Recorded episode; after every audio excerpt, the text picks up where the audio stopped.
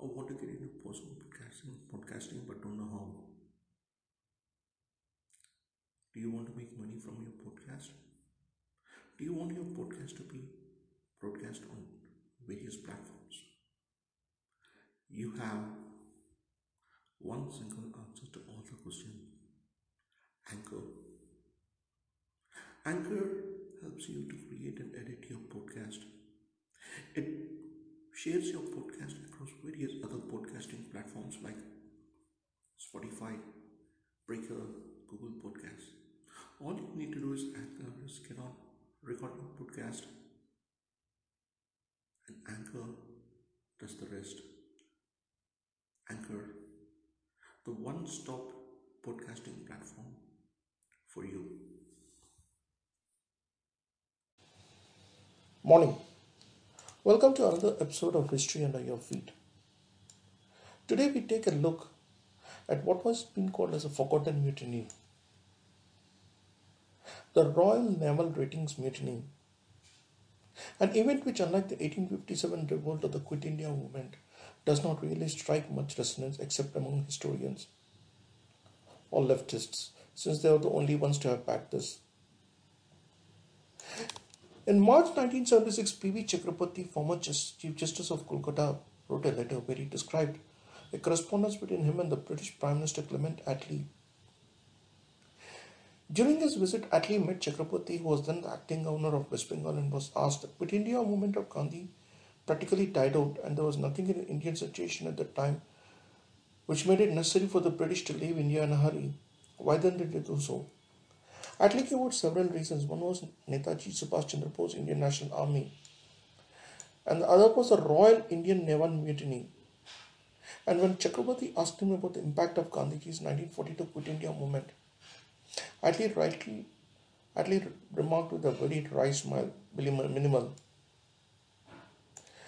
The like the 1857 mutiny, the 1946 Royal Naval Mutiny, had a rather mundane beginning.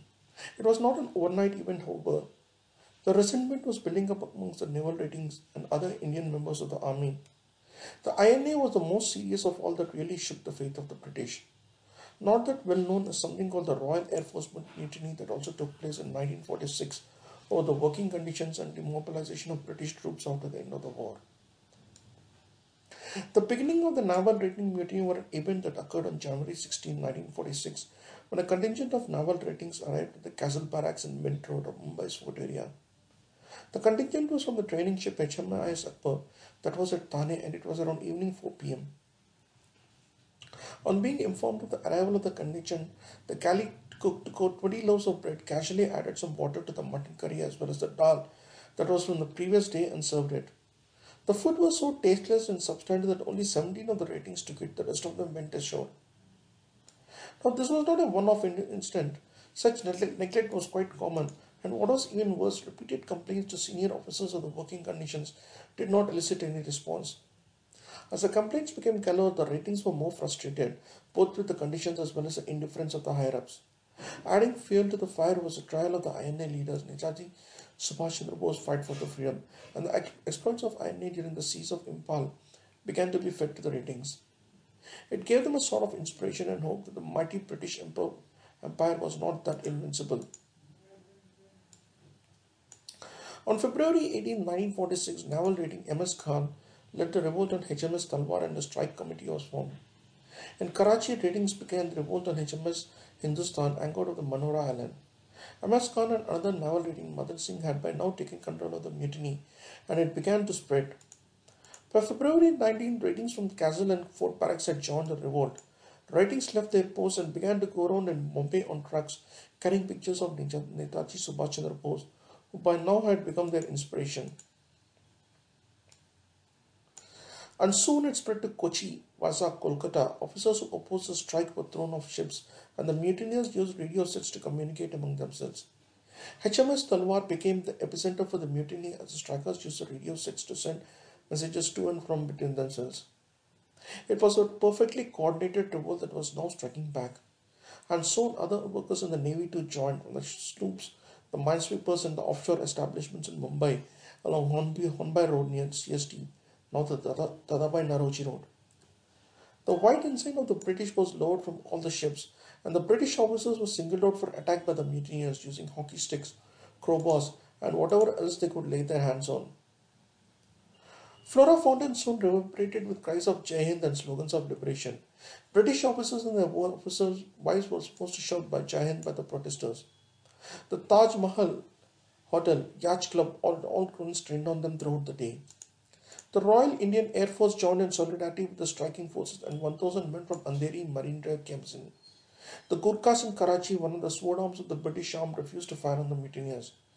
The mutiny now began to spread like wild, wildfire. Kolkata, Vizag, Chennai, Karachi reverberated with slogans of strike for Bombay, release 11,000 INA prisoners, and Jai Hind. The tricolor was now flying on all the ships, and by February 20th, British destroyers positioned themselves near the gateway of India. The British government, now headed by Clement Attlee, was alarmed. Orders were given to the Royal Navy to put down the revolt. Admiral J.H. Godfrey, the flag officer in command of the Royal Indian Navy, gave an ultimatum to the mutineers to submit perish. On the other side, a wave of patriotic fervour surged ahead in support of the mutineers. The mutineers had taken control of all the ships and were prepared for a last stand from the clerks to the cleaning hands the cooks and wireless operator, every single Indian rating was ready for the battle. On day 3rd, the Royal Air Force flew a squadron of bombers near Mumbai harbour, while Admiral Other Rolliam issued an ultimatum asking the mutineers to surrender unconditionally. In the meantime, the 2nd Battalion of the Black Watch silently managed to secure the island of Manora near Karachi. Soon the decision was made to engage HMS Hindustan in a straight confrontation which was now under the control of the mutineers. The ultimatum was given by the Royal Artillery on Manora Islands to either surrender or be prepared for war. At 10.33 am, the guns began to fire on HMS Hindustan and the naval ratings returned the fire. However, they could not hold on for long by 10.51 they surrendered and HMS Hindustan was taken over by the British. Soon HMS Bahadur and Himalaya was subdued and taken over by the British and the revolt at Karachi was put down. With increasing bombardment, and not much hope in winning a long drawn war, the mutineers began to surrender and on day 4 negotiations took place. when most of the strikers' demands were conceded in principle, immediate steps were taken to improve the quality of the food and living conditions and assurance was given that release of INA prisoners would be considered favorably. Seven RIN sailors and one officer was killed, while around 34 were injured and 476 were discharged from duty. Sadly, the mutineers got no support at all from the Indian National Congress as usual. In fact, they were even condemned for their actions. Mahatma Gandhi issued a statement condemning the mutineers for revolting without any guidance from a political party. One of the lone voices in the Congress who supported the mutineers was Aruna Asaf Ali, who said she would rather unite Hindus and Muslims on the barricades. The Muslim League too denounced the mutineers, arguing that unrest on the streets was not the best way to deal with grievances and it could be through constitutional methods only. One reason could be that spontaneous uprisings like these threatened the centralized political authority of both Congress and Muslim leagues and affected the dealings with the British government. And one more reason was that neither Congress or Muslim League was genuinely a mass based party. They still remained a preserve of the upper, upper class, upper caste alike, and these kind of mass upsurges left them very uncomfortable. The only political party that supported the mutinies was the Communist Party of India. All others just left them in the lurch. Both Sardar Patel and Muhammad Ali Jinnah were united in their condemnation of the mutinies action, and Aruna Asaf Ali was the lone voice from Congress in support of them. The mutineers faced court martial and imprisonment to surrender, and what was worse, even after independence, they received no support from either the governments of India or Pakistan.